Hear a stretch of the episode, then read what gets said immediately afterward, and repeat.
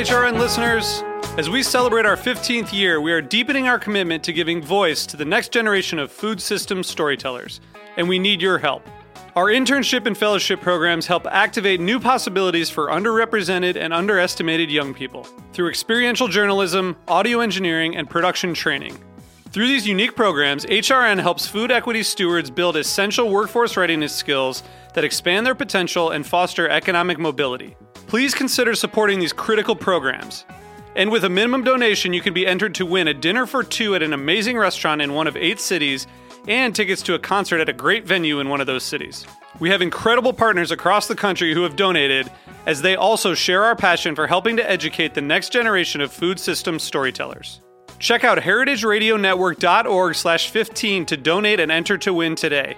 That's heritageradionetwork.org slash 15 to donate and enter to win today. And make sure you donate before March 31st. Thank you.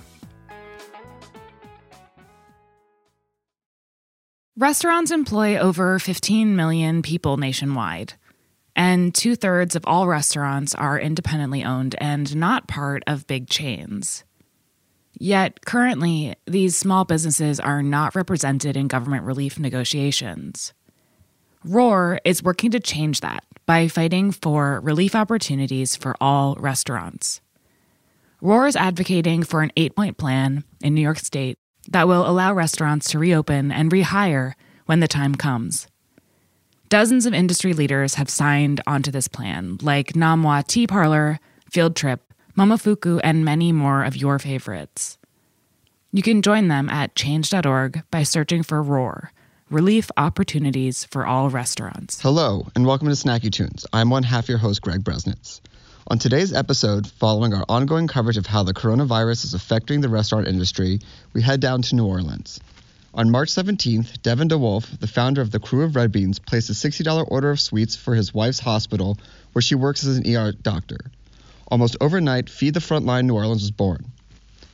A first in the nation, the citywide system serves meals to every ER and hospital in the city while sustaining an army of local restaurants and out of work musicians who are trained and hired as delivery drivers. What makes Feed the Frontline so special is that they give restaurants the flexibility to create special meals. Rather than just feeding the body, they aim to feed the soul with food love. Since we spoke with Devin, he has also launched Feed the Second Line, which focuses on the Crescent City's infamous parades. Later on in the show, we drop into our musical vault and pull out an in studio performance from 2019 by Lafayette, Louisiana musical artist Roddie Romero, who would have been performing at the now canceled historic New Orleans Jazz Fest this weekend. If you have a story that you'd like us to share about how you're reacting to coronavirus, please reach out to us at info at snackytunes.com. Thank you for listening and enjoy the episode. We talk about food, we talk about music with musical dudes. Finger on the pulse, snacky tunes.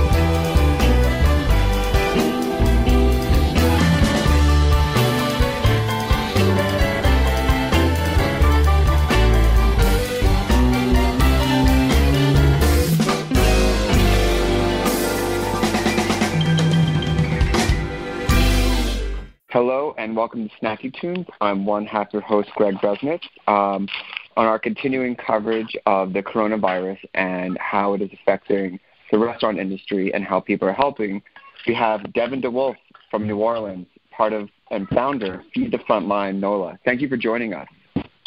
Absolutely. Thanks for having me. Uh, so let's go back to 2008 with the formation of Krewe of Red Beans. Uh, for our listeners who don't know what krewes are, can you explain the history of them and the origin of your krewe? Uh, sure. So, krewes in New Orleans are the groups that create um, parades um, for Mardi Gras, for Carnival. And our city is basically full of them because uh, everybody has kind of created their own tradition uh, out of our carnival.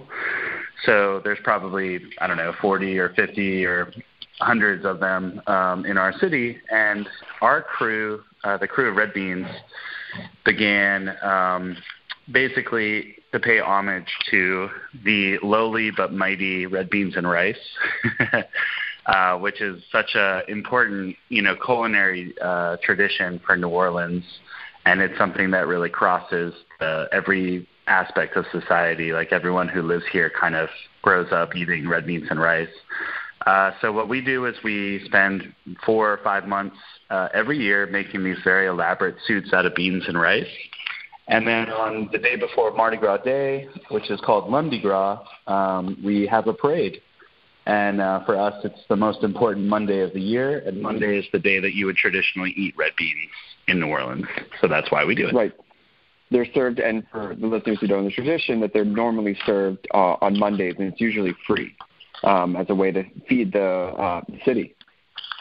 Yeah, well, they're. I mean, they would be served like in the school cafeteria, or restaurants would do it as a daily special. Um, a lot of bars would have free red beans with the the music, you know, on Monday nights. So it's it's a pretty like widely held uh, tradition. And for most people who don't know this, and, and I did not know this until I started coming to New Orleans a number of years ago, that Mardi Gras is not just one day. It's a it's a multi-week, multi-parade affair that starts small and then grows into what most people know from the outside. That's right. It always begins on January 6th, which is, um, I guess, 12th night, as we call it. Uh, Three Kings Day is uh, what it's called in other parts of the world. And um, Mardi Gras Day fluctuates, um, but it usually happens, you know, sometime between mid-February and early March every year. So our carnival season can last anywhere from six weeks to two months, basically. I mean, it's a it's a real test of endurance. Yeah, we say it's a marathon, not a race. uh, and and for those of you who us who are trying to envision what one of your costumes look like, can you describe it to us? Uh, sure. So people, um, I mean, I think they can look at like they can find us on Instagram at Red Beans Parade, and you can go through and see just amazing, amazing bean suits as we call them. Uh, typically, people um, go a couple different routes. Some people go with a pun, like Benjamin Franklin, or uh, short-term lentils, or something like that. And then other people just kind of create a work of art that's maybe just like a dragon or uh, something like that. And our krewe members are incredibly, incredibly creative. Um, this year, for example, we had um, some a group of uh, four people who decided to be mounted police officers, and they just were, you know, NOP Bean was what they were called, um, kind of a play on the NOPD, the New Orleans Police Department. Um, but the suits are just phenomenal because costuming is a very, very, very important part of our culture and um, people just spend you know so much of their effort and energy to make a really good costume because that's kind of why we live here. it's incredible, and and you're also an artist as well, correct? Yeah, I'm a um, folk artist. Uh, I'm a painter, um, and you know a lot of my artistic um, uh, self-discovery, I guess I should say, or the what led me down that pathway is just living here because New Orleans is such a vibrant culture, and you're by being here, you're pretty much surrounded by art and music uh, all the time. And what distinguishes us from a lot of other places is that the art and the culture is actually made by regular people. Like we don't really only experience culture by going and paying money to sit in a theater and watch a performance, but Mardi Gras Day, we are the show. Like we are creating the culture ourselves for ourselves and all the visitors that come here. So it's a pretty special environment. So we are recording this interview on April 10th. Um, it's pretty clear we're coming from New York, which was the original U.S. hot hot zone, and New Orleans has been on the rise. Um, what is the current state and the, and the current feeling uh, as a local of being in New Orleans going through this pandemic? Yeah, well, um, so it's kind of funny to segue from talking about Mardi Gras because Mardi Gras this year was February 25th. That was the peak of Mardi Gras. And sort of what happened, um, what happens every year is hundreds of thousands of people travel to New Orleans from all over the world to be here for Mardi Gras. So when that happened this year, it brought COVID. And unfortunately for us, COVID was already here. We just didn't realize it. So we had probably, uh, and my wife is an ER doctor, and with hindsight, they're kind of thinking back of, oh yeah, this person was sick for two weeks with what is now recognized uh, based on the symptoms to be COVID. So we probably had it here in our community um, as early as December, but because of Mardi Gras, that just brought so much of it to our community. Um, and that's why we I don't know if this is still the case this morning, but for the last couple of weeks, we've had the highest death rate per capita of any place. Mm-hmm. So it's uh, it, it's it's been a pretty tough uh, you know time for our city, and we're we're actually a pretty small city. I mean, there's 400,000 people that live here, and we have had more uh, cases in our city than like the state of Texas. uh, to put it into context, um, I know New York City is really hard hit as well. Um, I and but we have like, like 8.4 million, which is yeah, you know, proportionally yeah. very very different. Exactly. So we're we're definitely hard hit, and it's such a small town that you know somebody. Um, you know, the first 20 people that died, um, I personally knew two of them. And that was just the first 20. So I think we've had 500 or 600 deaths in our city now. And I honestly, at this point, I have no idea how many of those people I know because it's right. not like there's a list or anything that I can look at. But at the end of this, um, you know, everybody in our city is going to know a lot of people who have died, which is, um, you know, very difficult. And I think what a lot of people don't understand is that after Katrina, it wasn't like the hospital system came back to full force. It was it was heavy or fully decimated by Katrina and was built back to maybe not the level that it was. And with you, how a lot of people leaving the city, maybe it was not as prepared for the pandemic as know, New York or, or other cities could have been with the infrastructure that it had. Um, I don't know if I'd agree with that actually, because um, I think that New Orleans is very fortunate with the the healthcare system that we do have, in the sense that, like, if you're a doctor and you want to work in an ER, coming here is like the big time in the sense that you're going to deal with a lot of trauma. So we have a very very high level of um, hmm. like medical staff, I would say. Um, even though when you when you think of a larger societal issue, I, like post Katrina, mental health services did not come back to our city. So we have very huge problems um, that are still kind of a result of what did not return from Katrina. But I would say that the actual healthcare system here is is very strong in the sense that we have you know safety net hospitals that take care of um, anyone that take care of the poor, just regardless of um, insurance or not. And that's always been part of the tradition of um, uh, the city, uh, with you know going back to the 1700s, really. Um, so, I mean, my wife is an ER doctor. I guess I'm probably a little biased, but I would say I would say that they're very strong um, and they're incredibly hardworking right now. Um, just like in New York, um, just like in a lot of the other cities. But um, they're probably, if you would ask them, they would probably say, well, we don't have all the equipment that we wish we did or the protective gear that we wish we had, but um, I think it's, um, you know, I think they're handling the situation very admirably based on the the number of cases and the um, amount of um, people that have gotten sick here. So I, I stand corrected. Uh, let's focus on your wife, who is an, an ER doctor and is, is on the front lines. Um, she was, seems like, the inspiration, or a nurse from her team was inspiration for Feed the Front Lines. Um, what happened on March 17th that kicked this whole thing off? Yeah, so Mardi Gras, like I said, was February 25th, and usually after Mardi Gras passes, it's like a very quiet time in New Orleans where we take a breather and we get ready for the festival season, as we call it.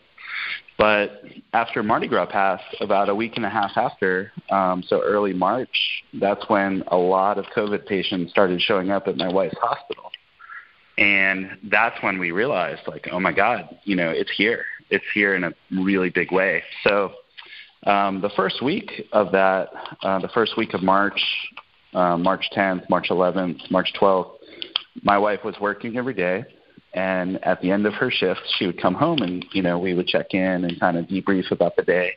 And she would tell me, you know, how things went. And um, basically the message that I was getting from, from her every single day was how incredibly um, stressful and difficult it is because, you know, the, the normal like ER doctor job is a pretty stressful job, like normally, because you're saving people's lives, you're dealing with gunshot wounds, you're dealing with, you know, um, all kinds of trauma, car accidents, stabbings, you know, you name it, heart attacks. Um, but for all of that stuff, the medical workers have had training. You know, they have like a a, a set of protocols and they know what to do for any any given situation. Like if it's a gunshot wound, here's what we're going to do. If it's a heart attack, here's what we're going to do. So I think a big stressor is that with COVID, they don't actually know what to do per se.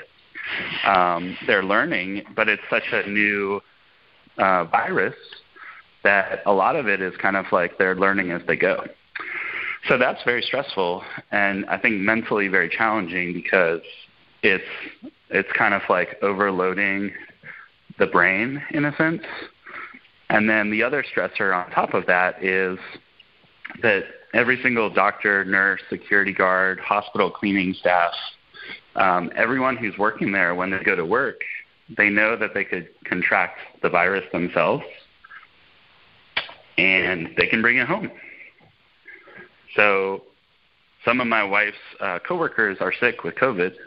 Uh, some of them are quarantining themselves away from their children or away from their family members. I mean, it's it's very stressful, um, and it's kind of like an invisible enemy. So it's hard to even know. Like, have you already had it? You know, do you have it now? Are you just asymptomatic? Um, so it's a really difficult situation for them. And the first couple of days, my wife was dealing with that, and she would tell me about work every day, and it was clearly the toughest time that she had had, I think, in her career. Um, and then one day she came home from work and she said, "Well, you know, today was terrible, but a nurse did bring cookies and shared the cookies with everybody." And that was really the aha moment because um, my work as a krewe organizer, you know, we have a charity event with a bunch of restaurants that compete every year to see who can make the best red beans, you know. And as soon as my wife told me about the nurse that brought the cookies, the light bulb kind of hit, uh, went off in my brain because sort of made sense. Like, of course, you know, every workplace, no matter what it is, if somebody brings delicious food and shares it with everybody, that's a really good thing. So that night, um, you know, I placed an order for sixty dollars worth of um, these little Brazilian treats called a brigadeiro from one of the restaurants that I knew. And my wife picked him up and brought him to work uh, the next day. So that was Tuesday, March 17th. And I emailed out um, our krewe members. There's 350 people in the group. Uh, so I said, hey, who wants to donate some money? Because this might be a small gesture that we could do to help in the situation. And also, if we can provide a little bit of work for the restaurants right now, that would be really helpful for them. So it's kind of like a win-win. And that's how we started. So the first day it was a $60 order, and today, as we speak, we are literally buying food for every single ER and ICU in the city of New Orleans. Um, it's about 15 different hospitals, about 1,900 meals that will go out today, paid for by our krewe, uh, by people donating money and uh, we're pumping you know twenty thousand dollars today alone into the the local restaurants here. Um, so it's kind of like a life support system for them now too. We're going to take a quick musical break and play a song for our archives, and then we're going to come back and talk with Devin from Feed the Feed the Front Line about the structure of this logistics and how they're also employing uh, local musicians and artists. We'll be right back here on Snacky Tunes on Heritage Radio Network.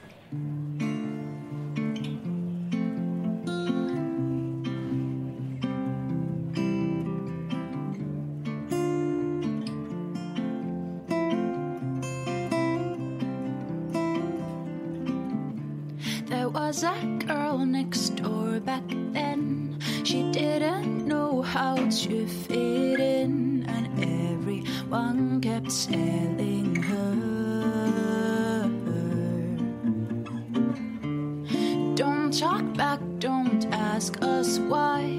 Just sit down quietly and smile.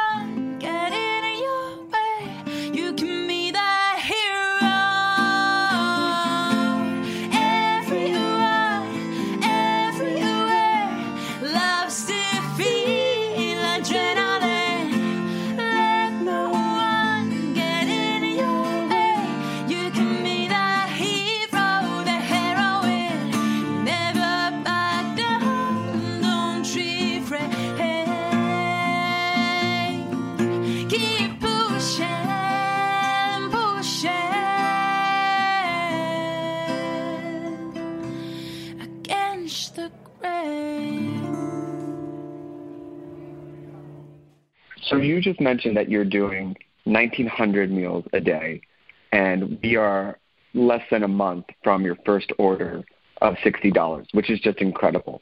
Uh, how do you scale something like this? How do you put the infrastructure together so quickly? Because I know a lot of other cities and states who are whose cases are still ramping up could look to this as a model of how they can help and support.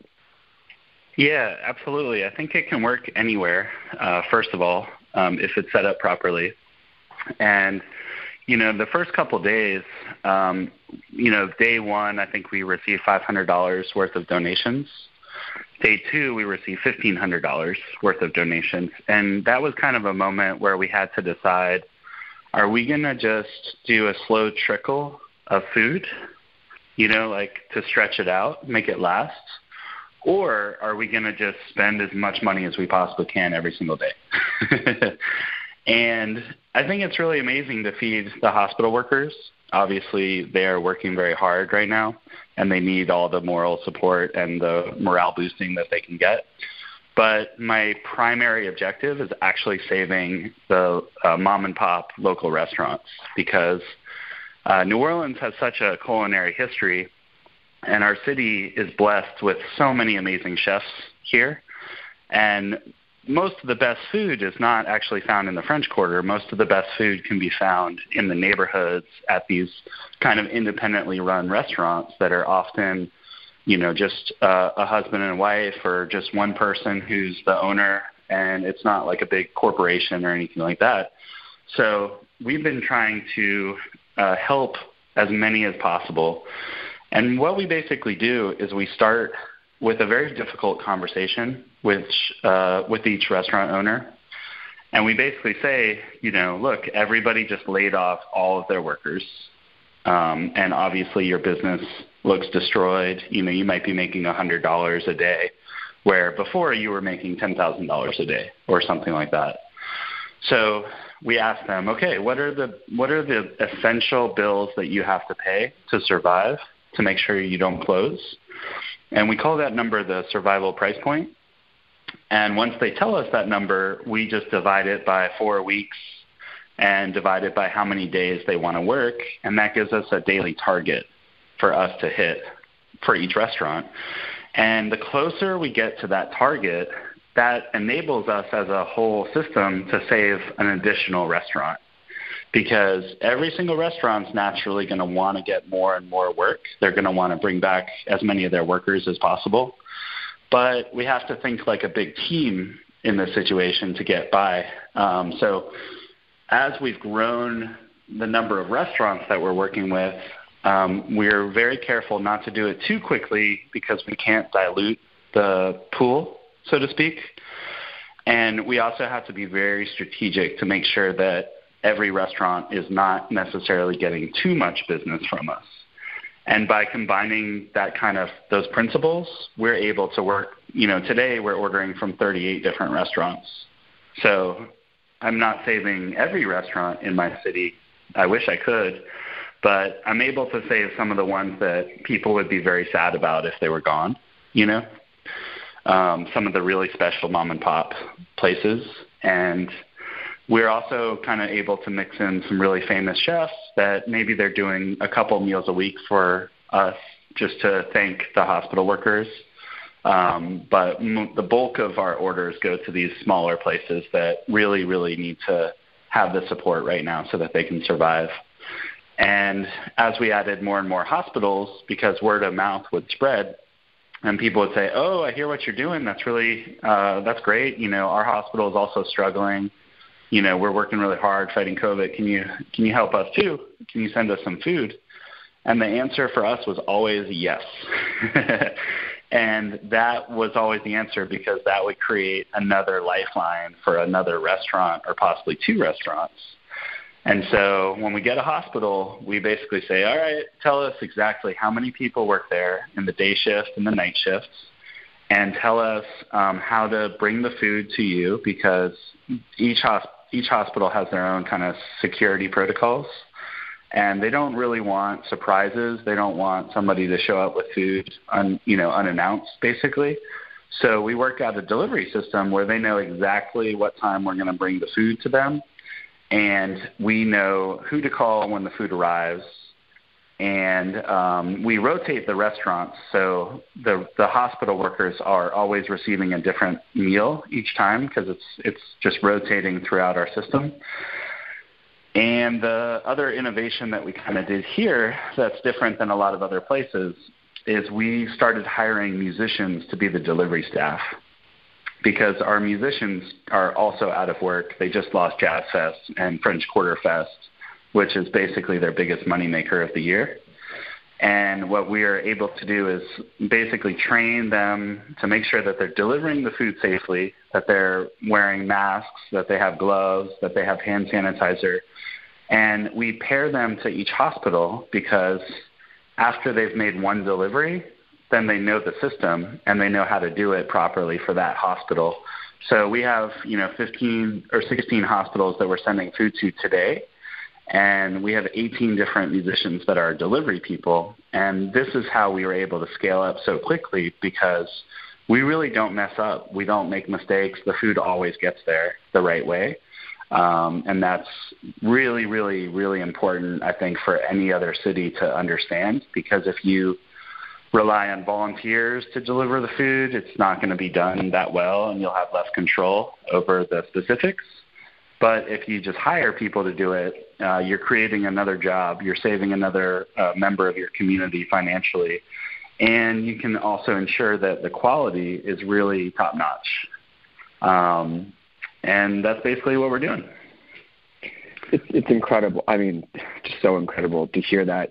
And I think before the pandemic, if you heard a number like 38 or 18, you'd say, oh, that number doesn't seem too significant. But when you say saving 38 restaurants, employing 18 out of work musicians, it's, it's just really, really phenomenal. Um, so, some other numbers that I, I love that you're putting up is that 53% of your businesses are, are women uh, are women owned, 31% are minority owned, um, 100% are local, which is great. Um, was this just something natural that happened, or was this a conscious decision when you were expanding your circle and network of restaurants? Yeah, well, it's always been um, what I've tried to do with our parade group because, you know, New Orleans, like many places, has a, you know, history of segregation. And when you look at the number of restaurants in our city, and then you look at the number of restaurants that are, say, owned by African Americans or other minority groups, it's pretty sad compared to the actual statistics of our population because, um, you know, I think 55% or so of our city is African American. So instead of that being 55% of restaurants are African American owned, it's very small. I don't know what the exact stat is right now, but it's probably under 20%. So, as a parade organization, we always tried our best to um, make a nice impact in any way we could. And that was always how we operated with who we would hire to do things um, as the parade group, which, you know, it's not like we ever had a lot of money. I think our biggest budget ever was $100,000 for the parade. Um, and you know we've already spent um, about a quarter of a million dollars uh, just by this the last three weeks of our effort. Um, so we were really careful about who we would take on, which restaurant we would take on, and sometimes I have to make very difficult decisions, um, and it's it's it's very difficult sometimes to say to somebody, you know, I, I wish I could help you, but I, I just can't. Um, I had a conversation with someone who also has a restaurant in Chicago, and they have a branch here in New Orleans. And I had to just say, you know, this is kind of like your second home, and I can't justify sending money to you uh, to save that. I have to prioritize the the restaurants that are here, the people that live here, um, and especially above all else, the people who really don't have maybe fame behind them or um, you know people that would have a harder time getting back on their feet after this is over. So we've been trying our best to operate um, with that mindset, and you know I'm very proud uh, that each of those restaurants that we're working with right now, you know, they all have a great story. They all make really great food. first and foremost. Um, I'm not really buying food that's bad. um, you know, we we want the best possible food, and I guess another thing that's kind of cool is we're telling people not to have a certain price point. Um, we basically tell each restaurant, you know, don't overcharge us, don't send caviar and filet mignon to the hospital because that would be unsustainable. But we do want food that's made with love. And there's certain dishes here that are made really, really like complicated dishes that if you receive that food, you're going to know that it was really prepared with someone's heart. And that's kind of what we're going for here. So, you know, we What's try to give each restaurant a lot of flexibility on price points and all that stuff. And um, you know, yesterday we completed our 24,000th uh, order, which is also just a crazy stat. so Could you can you give me a, a few examples of restaurants uh, and the dishes that are made with love, the more complicated ones, pair the dish with the restaurant? Yeah, I mean, you know, we started getting uh, really amazing pictures uh, yesterday from the restaurants. We asked them, you know, we've been thinking about it. Every time there's a photograph of food in a box, it's kind of hard to show the quality of the food. So we started asking people to send us just plate a, a dish, like as if you were serving it in your restaurant to a dining room guest, and send us that picture. And yesterday we started getting some of them, and they're just phenomenal. I mean, um, one that comes to mind is uh, an operation called Mosquito Supper Club. That's a woman-owned business here, and um, Melissa sent you know stuffed Louisiana uh, crabs, and that's something that when the hospital workers get that, you know, that's something that is not in any way, shape, or form in the same realm of like a ham sandwich. You know what I mean? And if you're wondering if, if that worked, um, I actually saw that photo on Jeff Gordinier, uh, who was over at Esquire. He posted the photo of Melissa's dish, and that's what led me to you and and for us to talking. So like that actually works, and it's incredible for us to see outside of it what's going on down in down in New Orleans. Um, what's another example of a restaurant and a, a dish made with love? Oh well, um, you know, I was um, lucky enough to taste it myself. There's a woman named uh, Queen Trini Lisa. She does Trinidadian food.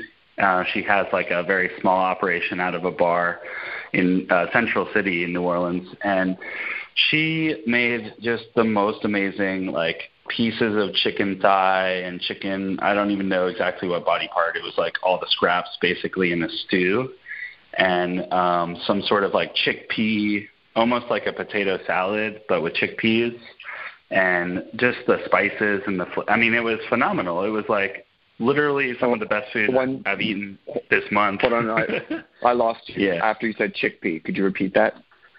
yeah, it was, it was like almost kind of like a potato salad, but made with chickpeas and tomato uh, potatoes.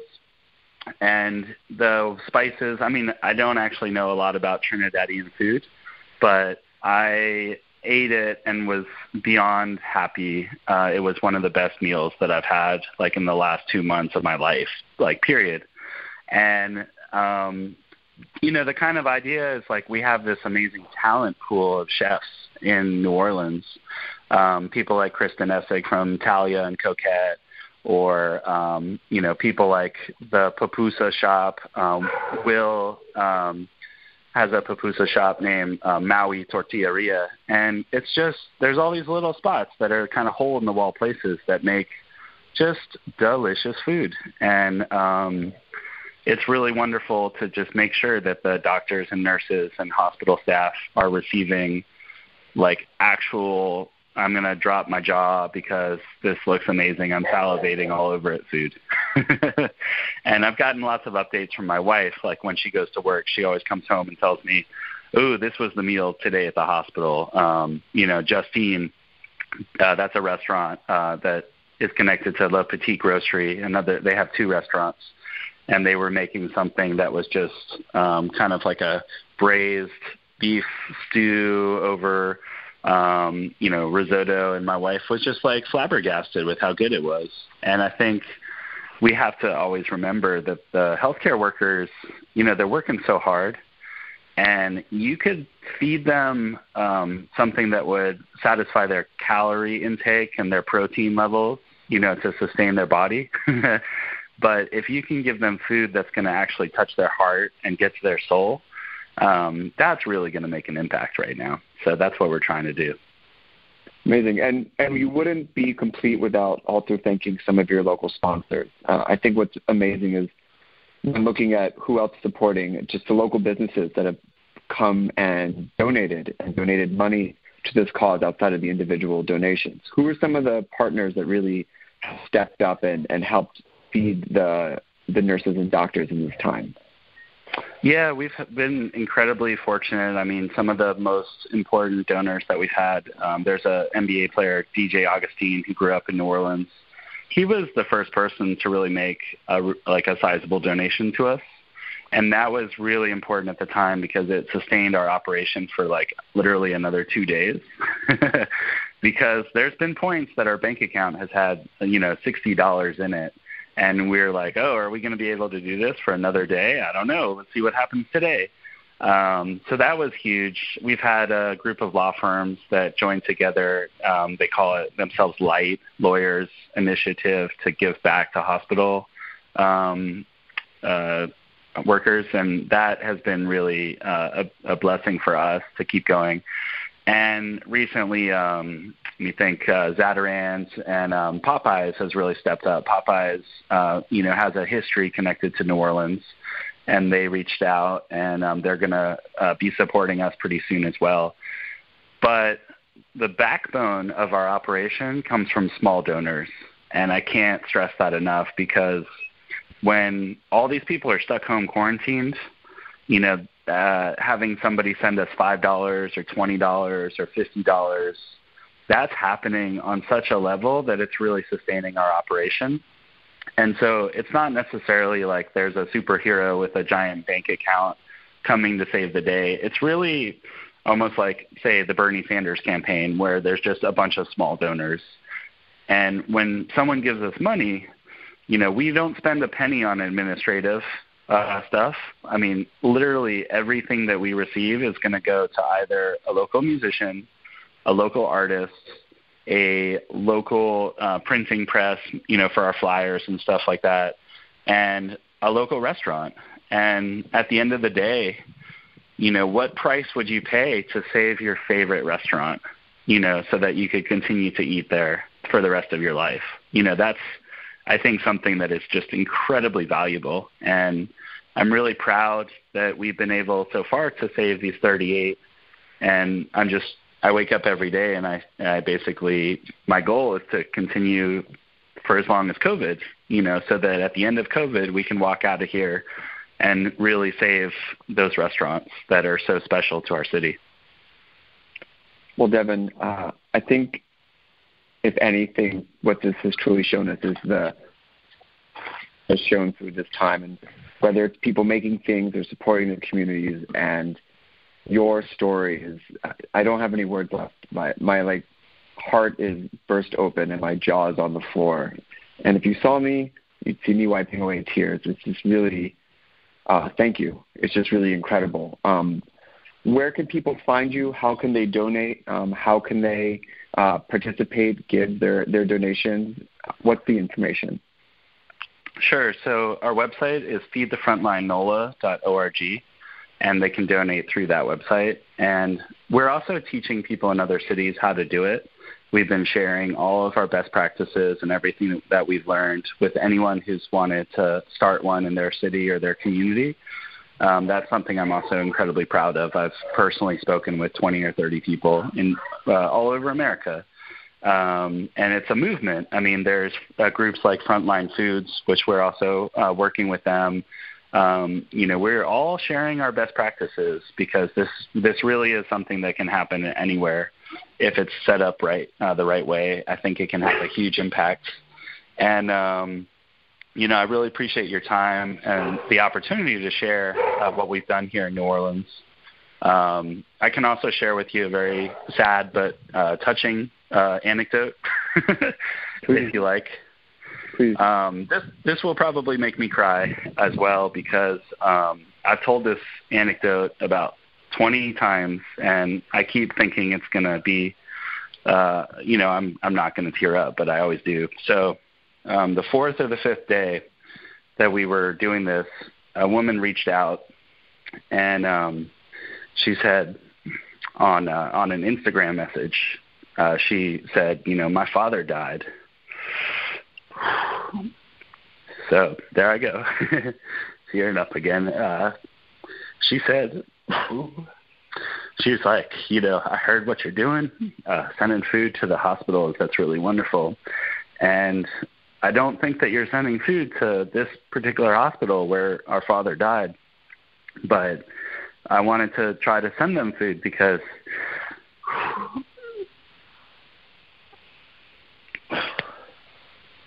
uh, sorry gets me every time you know. She said you know the er and the icu staff they took um such good care. And obviously you know it's very difficult when your uh, family member dies because of covid. But for her to be able to to express her gratitude through food to the hospital staff was something that I think probably helped her in the healing process, and for the the doctors and the nurses and everybody at those uh, at that ER and that ICU, you know, for them when when a patient dies, it's a failure, and then something that really gets to them and eats away at their their heart, and to get a message like that from a family where instead of it being just a, a failure, it can it, it you know can still show the gratitude, and I I just think that that's like incredibly important right now because we have to fight through COVID, and we have to stay positive and stay optimistic. And even when um, that happens, even when it's the worst case scenario where someone passes away, I think all the medical staff should, should just remember that even though that happened, it's still the the community and the the families are are just beyond appreciative. Wow. So Devin, I don't know for- what I can uh, tell that story without crying. I don't. I don't. It is, I I would never expect you to. It's, yeah, it's, it's incredible. I would never anecdote. expect you to. Yeah, I I Mhm. think that those are the things that we'll take from this. Those are the things that will sustain us, and these are the things that we'll remember. And I just want to thank you for making time and uh, sharing the story with us, and just and being candid. Um, please, if you're listening and you want to bring this to your city, or if you want to donate, please, please, please go to Feed the Frontline, NOLA. Um, we're going to play one more song from the archives, uh, and we'll be back next week with continuing coverage of the restaurant industry and community and how it's reacting to the COVID pandemic. Thanks for listening. We'll see you next week. Thanks for having us.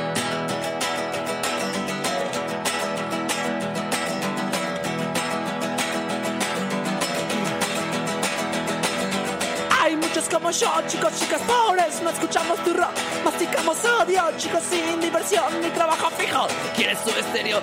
¿Quieres que lo cuide? Cuida coches, te lo cuido. Cuida coches, te lo cuido. ¡Wow!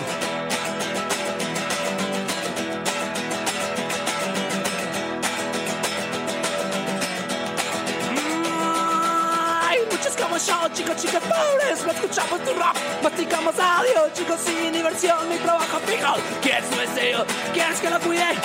Cuida coche, hazte lo cuido. Cuida coche, hazte lo cuido. Cuida coche, hazte lo cuido. Cuida coche, hazte lo cuido.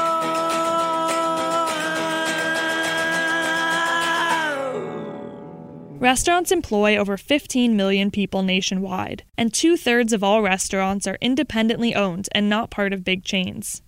Yet currently, these small businesses are not represented in government relief negotiations. Roar is working to change that by fighting for relief opportunities for all restaurants. Roar is advocating for an eight point plan in New York State that will allow restaurants to reopen and rehire when the time comes. Dozens of industry leaders have signed on to the plan, like Nom Wah Tea Parlor, Field Trip, Momofuku, and many more of your favorites. You can join them at change.org by searching for ROAR, Relief Opportunities for All Restaurants. Welcome back to Snacky Tunes. Roddie Romero. Nice to meet you. Hello. Pleasure to meet you. Well, we met a couple days ago. Yes. Yeah, but we'll say if- if- in, in our official capacities, professional roles, if you will. Today. Today. Today. Uh, I want to do a little bit of framing for people of where we are because in reading about your music and what you play, uh, I'll just, you know, Zydeco, swamp rock, Cajun music, Creole music. Can you clarify All for the uneducated? descriptions Oh, there. yeah. Can you clarify for the uneducated masses? Well, uh, these days the description is uh, the Lafayette sound, maybe, or more of uh, what Lafayette may sound like.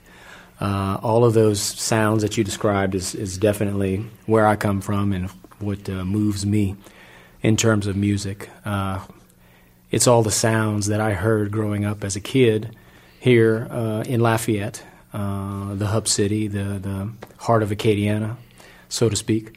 Um, from from Zydeco, uh, El Sido's Blues and Zydeco Club, growing up, going there and listening to uh, the famous Buckwheat Zydeco and listening to uh, artists like Zachary Richard, more of a songwriter approach of Cajun music, Cajun rocker, and uh, and and and back to our great public uh, radio station KRVS, uh, still making all of these sounds uh, each and every day and every weekend.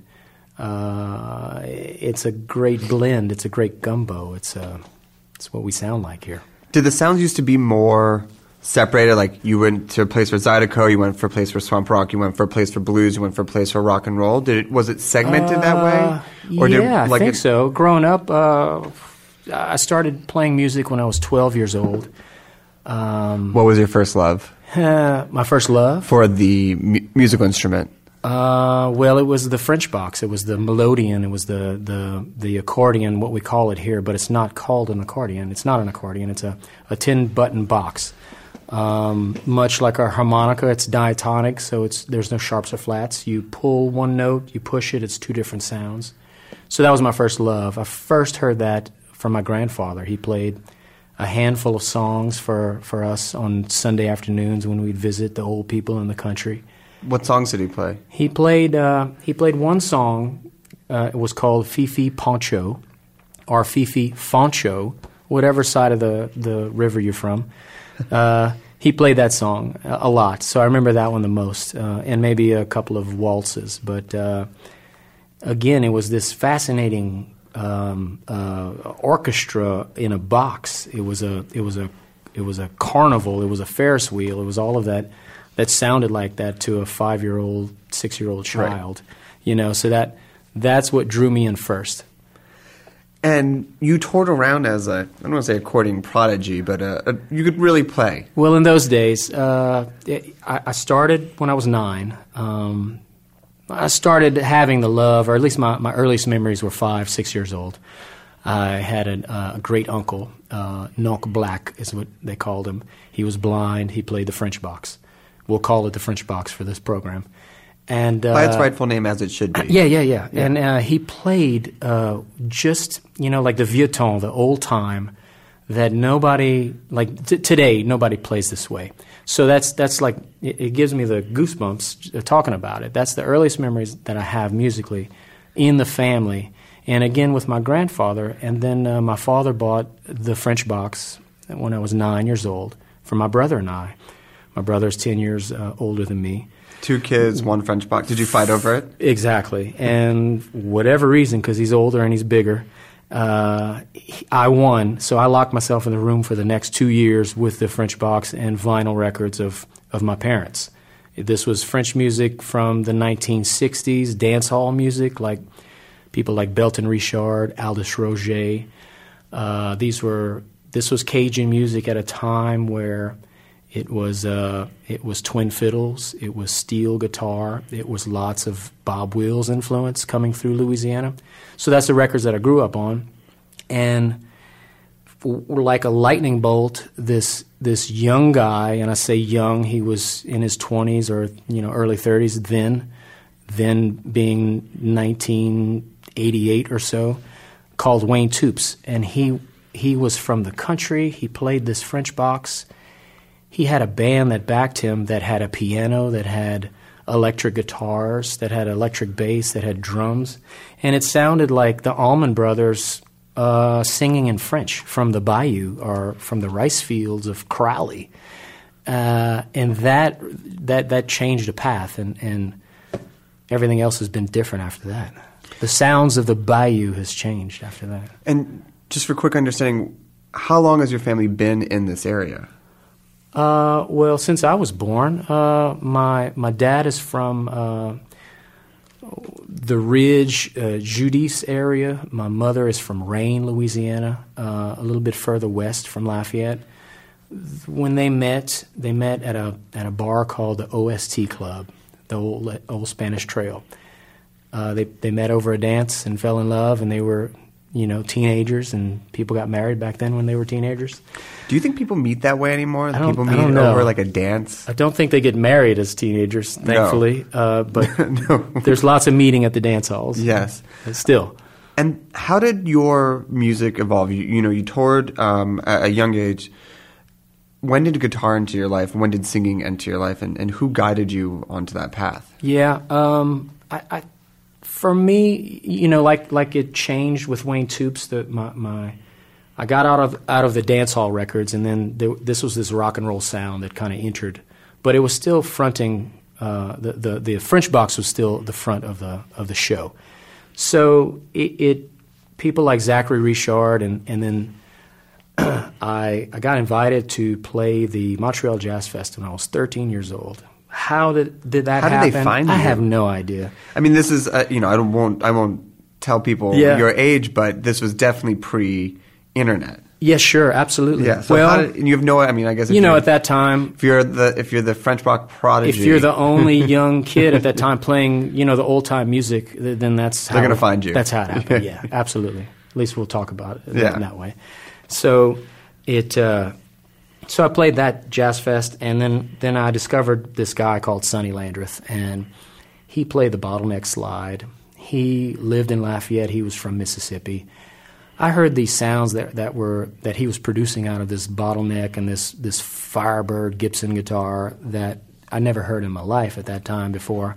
My only records were you know pedal steel guitars and twin fiddles and nice smooth sound, and it was it was another voice that that uh, drew me in, intrigued me. It, it, it, it pulled me, it grabbed me, it did everything that it shook my bones. And I knew at that point in my life that here's another path. That well, let's let's let's entertain this, and, and I want a guitar now. Do you remember how it made you feel? Sure, uh, I um, I couldn't. There's there's this one time that um, it's in Montreal. It's at the Jazz Fest. I hear this guitar down the road. It's a sound check. It's during the daytime, and again, it's it's something that I never heard. And I fi- found myself walking faster and faster and picking up speed to the stage, and then seeing Sonny up on the stage and doing these things that something I never heard before. It was, it's like, you know, listening to that first Rolling Stone record or, or the first Bob Dylan record, or for me, the first Clifton Chenier record, Zydeco Cha Cha, that just, you know, it hits you in the forehead and it says, hey, man, this is, this is something special here. If you don't feel this, you must be dead. Can we hear a song? Sure. What are you gonna play for us first? Uh, I'm going to play a song that uh, was penned by Eric Adcock, my uh, musical brother for a long, long time, and I uh, I got the chance to arrange the song in this very studio, maybe about five or six years ago, for an album called Gulfstream. The song is called Gulfstream. Here we are with Roddie Romero live from Dockside Studios on Snacky Tunes.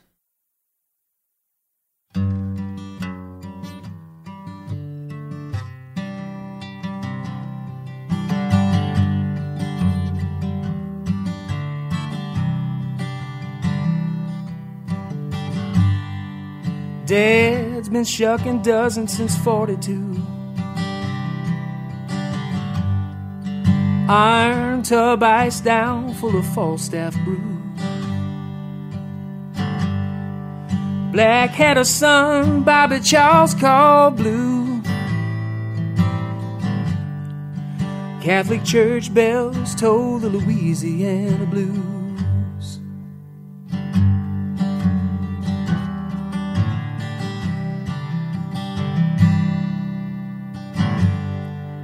Oyster rake scraping down Grand Isle Way. Don't get no more salty than Barataria Bay. A hundred years my family's done it this way. Some folks call it work, but it's just another day. And in life, there's always love. Comes into your heart from up above. Gather my dreams and put them out to sea. Gulf Stream, and I'm free.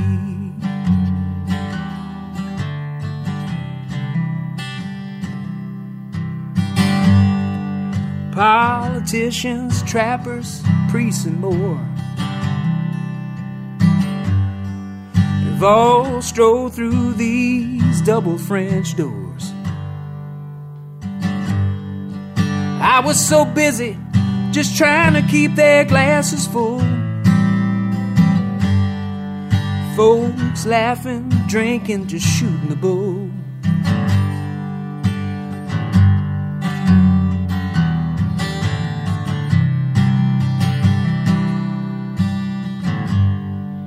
Vermilion parish sunsets across my bow. Just slipped off the edge and I don't know how. I turn the key in the lock and close up shop. The owl flies round the old steeple's clock. And in life, there's always love. Comes into your heart from up above. Gather my dreams and put them out to sea. Gulf Stream, and I'm free.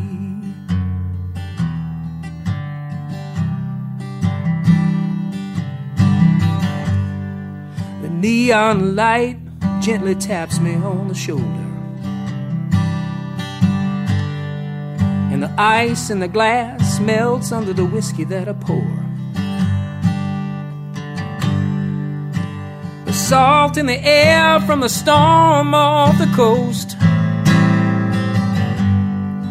As I pull from my glass and offer up this toast. Been a good run, it's been a good haul. My nets are full, time to pull in my trawl. Mes amis, ma famille spéciale pour mon père. Que tes filets soient pleins de fruits de mer. And in life, there's always love. Comes into your heart from up above.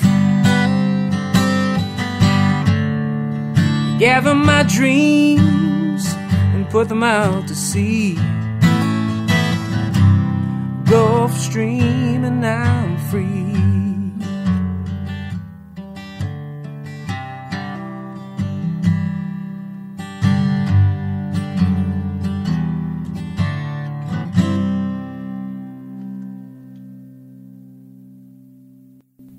That's a bit rough. It was perfect. you mentioned Eric uh, Adcock, who is your co-founder, brother in music of the Hub City All Stars. Sure. Uh, formed 25 years ago Or more. or more. Uh, how did you two meet? Uh, how did you come to, in your musical evolution, form this band, and, and how has it stayed together for so long? Yeah, good questions. uh, let me start by saying We've been making music together for close to 30 years, maybe. Um, we met through, I think maybe my brother was introduced or another friend musician. It's very hazy. It goes so long back. Uh, A lot of late nights. but we, we in lived between. we lived in the same neighborhood, or at least uh, adjoining neighborhoods, and there weren't very many young young guys, young cats at that time playing uh, Louisiana blues or French music or Zydeco music or Cajun music at that time. So we were bound or destined, or uh, it was uh, in our cards to hook up. Uh, and there, after that, we we wrote songs about playing cards and drinking and a lot of things, and you know the rest is history, as they all say.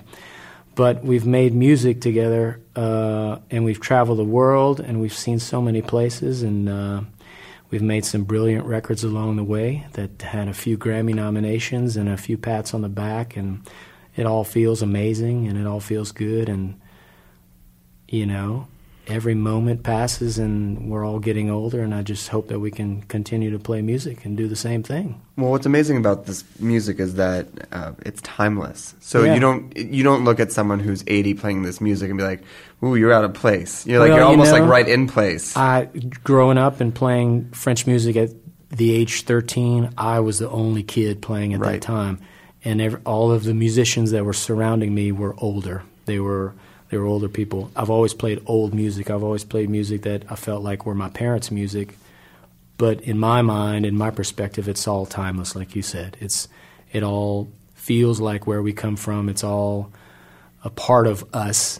It's our sound.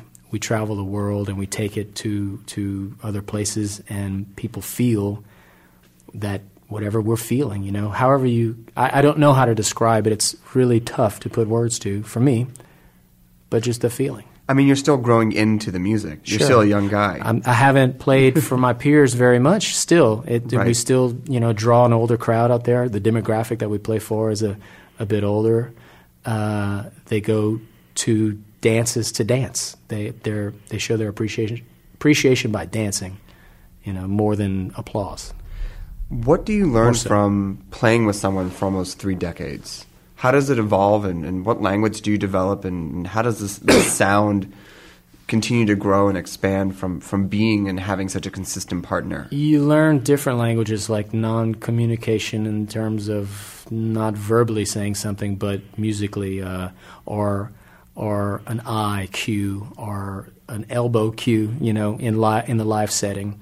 You learn things like that. You learn things that are are, are more natural. Um, I heard this this this uh, podcast the other day of uh, um, Rusty and Doug Kershaw, and and when Rusty was making records, he he had this I don't know what he called it. There's a there was a uh, a term for it, but it was just like this unknown energy that if he was sitting in the same room, he can anticipate what the other musician was going to do or transfer that energy. And when you play with somebody for so long, you, you that it either happens or it doesn't. You know, you you you you feel that energy. Uh, place factors into a lot of your music. Uh, Hub City is Sure. another name for, for Lafayette. Yeah. Um, you talk about Vermilionville, Vermilionville Parish and, and Gulfstream. Right. Everyone's hometown affects their music. The, you know, the Beatles, the Stones, as you mentioned Yeah. earlier, all the New York great punk bands. How does this place affect your music? And outside of the cultural heritage that comes from the music you listen to, what is it about this place that seeps into the music that you're making and writing? Well, if if you grow up uh, waking up first thing and you smell a roux on the stove, that is going to change your day. That's going to change your outlook on life and how you uh, present yourself to the world. When you that's the first thing that you smell, and coffee grounds brewing. I feel like we how what we want to write about is is very it's plentiful here. It's uh, there's so many raconteurs, there's so many storytellers in, in our parts in this area. You can go down to the to the uh, corner bar and meet all sorts of characters and and uh, hear all sorts of stories. And so people people want to share their knowledge, share their stories, share their bullshit, share whatever they have to share here more than most places in the world that I've been to. And you know, sometimes it's a it's it's the beautiful and then sometimes it's the not so beautiful, but that's life. It's everything in between. Can we hear another song? Yeah, absolutely. What are you going to play for us? I'm going to play a song called Ma Jolie. And uh, I wrote this along with Michael Juan Nunez and also Eric Adcock. Uh, and it's going to try to go like this.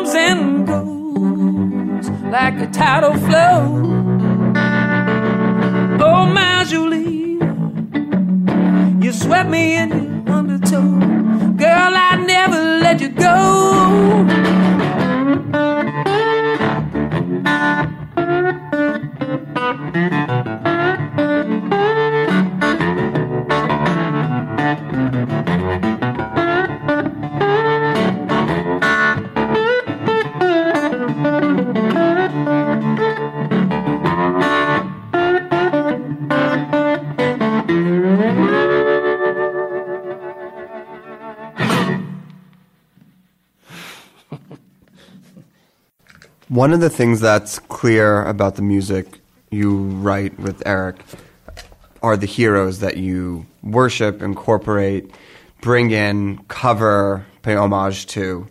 Uh, one of the one of the things that Eric talked about was the Bobby Charles cover that's on on Gulfstream, and he mentioned that you had been noodling around on it for years, and you decided after taking a writer's block break to come and record it for Gulfstream.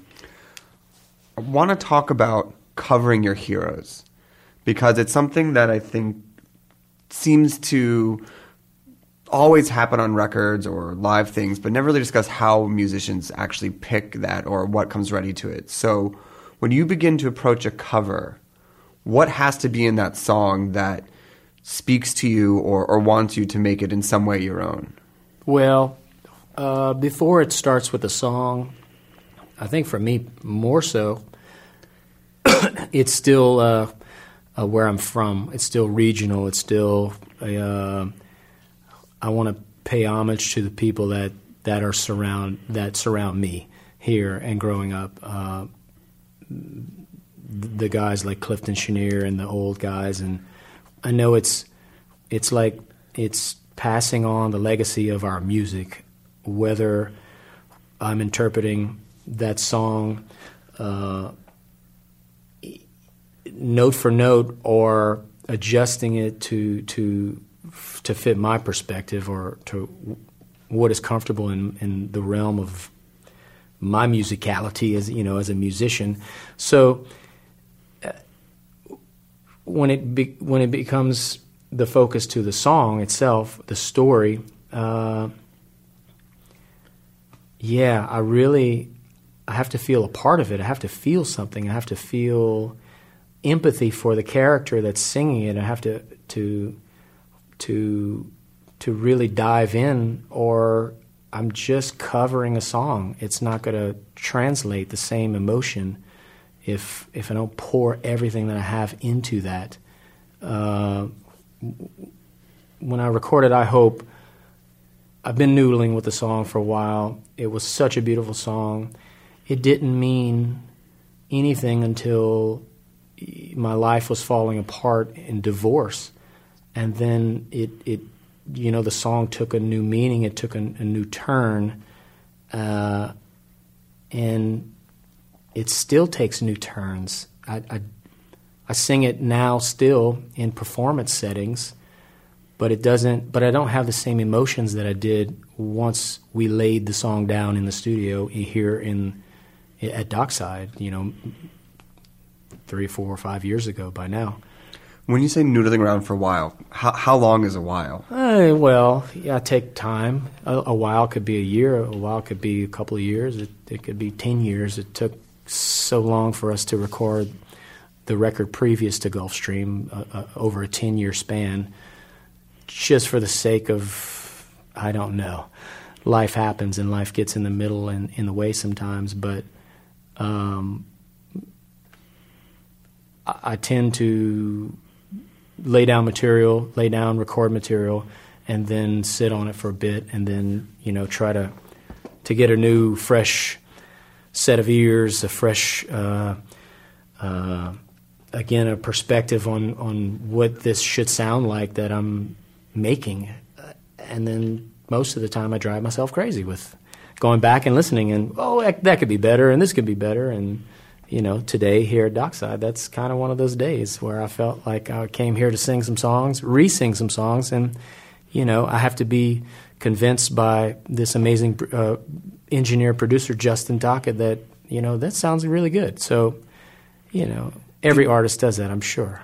Do you find it harder to break your own songs or to break a cover? You know, that's, I think that's a great question. I feel like we've broken our songs much easier than breaking covers, but damn it, those covers sound so good and they're such great songs that I, I want to keep doing them and keep spreading spreading them out to the world and have new listeners hear them and hear the sound of Louisiana and for people to come back here. Have any of the people you've covered been alive and commented back on what your take or your version of it? Well, uh, we had one and I say we, Eric and I, uh, we wrote a song for Buckwheat, the late great Buckwheat Zydeco. Uh, it, it, it's an original song. It's called "No Need for a Crown," and it basically talks about, you know, in the Zydeco community, uh, there's lots of self-proclamation of kings, uh, and it's it's it's a part of the it's a part of the, the the talk. It's part of the walk in the culture, and it's a beautiful thing. So the the song that we wrote for Buckwheat is is really just saying that he's the best, and there's been no need for a crown. Anyway, he was uh, getting really sick, and uh, toward the end of his life, unfortunately, we got a chance to play him the song, and he sent nothing but good, positive vibes and, and appreciation for it. And uh, so, in that case, it, holds a special place in our heart. Last question, two parts. Taking it back to tons. When you're in the kitchen cooking, if there is music, what are you listening to? Well, we have uh, some great Latinas in, uh, working in the kitchen, and they're playing some beautiful norteño music on their iPhones occasionally while while they're prepping and while things are going on.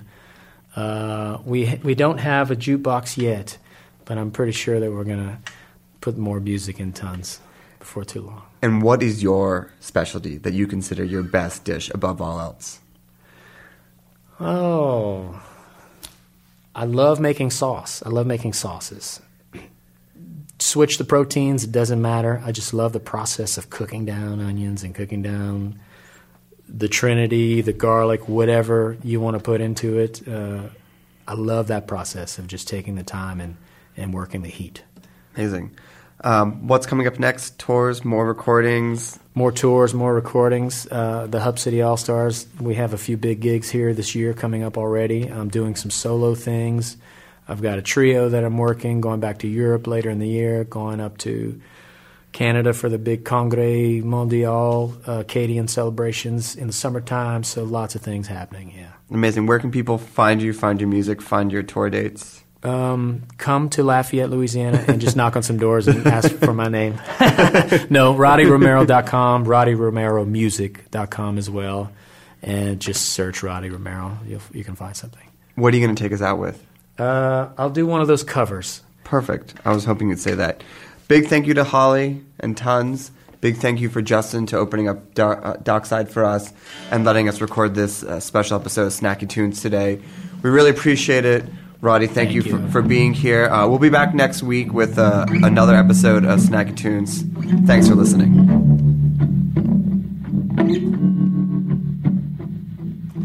Ain't no sacred holy cow. Got no pretty ruby mouth to smile and charm me through. No clever silver tongue to flatter people into doing what I want them to. Ain't much for pushing buttons, pulling puppet strings or fussing. Besides making silly rhymes, I really ain't much good at nothing. But my heart keeps me amused in this big world of confusion, cause I'm a dreamer. Hallelujah, I'm a dreamer. No blue blood touch of class, no laminated pass to where the in crowd.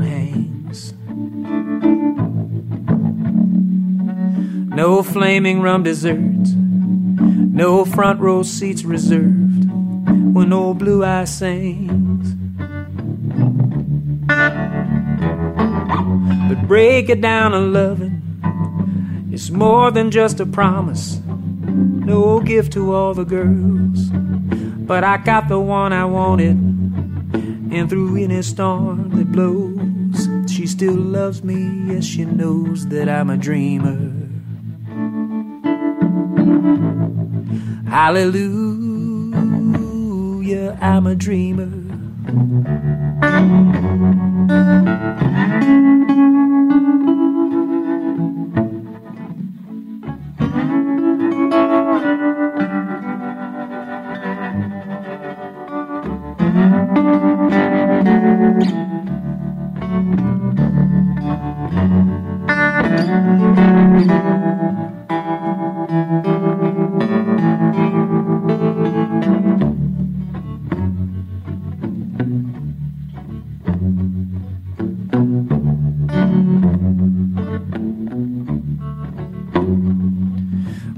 Pavement all around. Green meadows can't be found.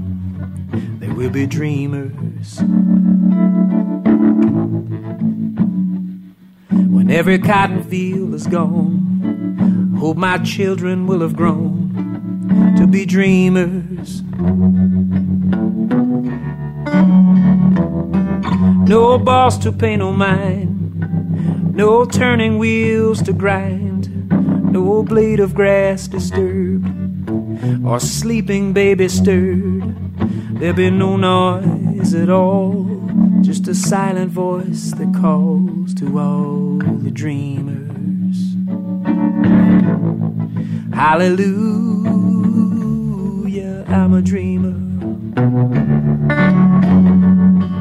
And my heart keeps me amused.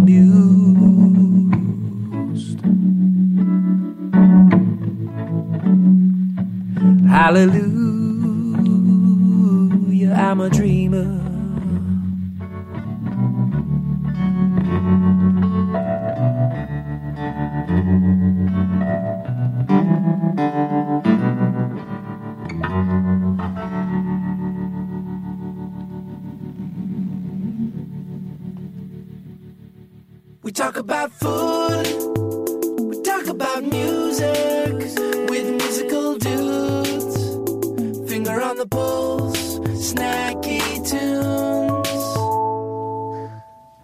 Program is powered by Simplecast. Thanks for listening to Heritage Radio Network, food radio supported by you.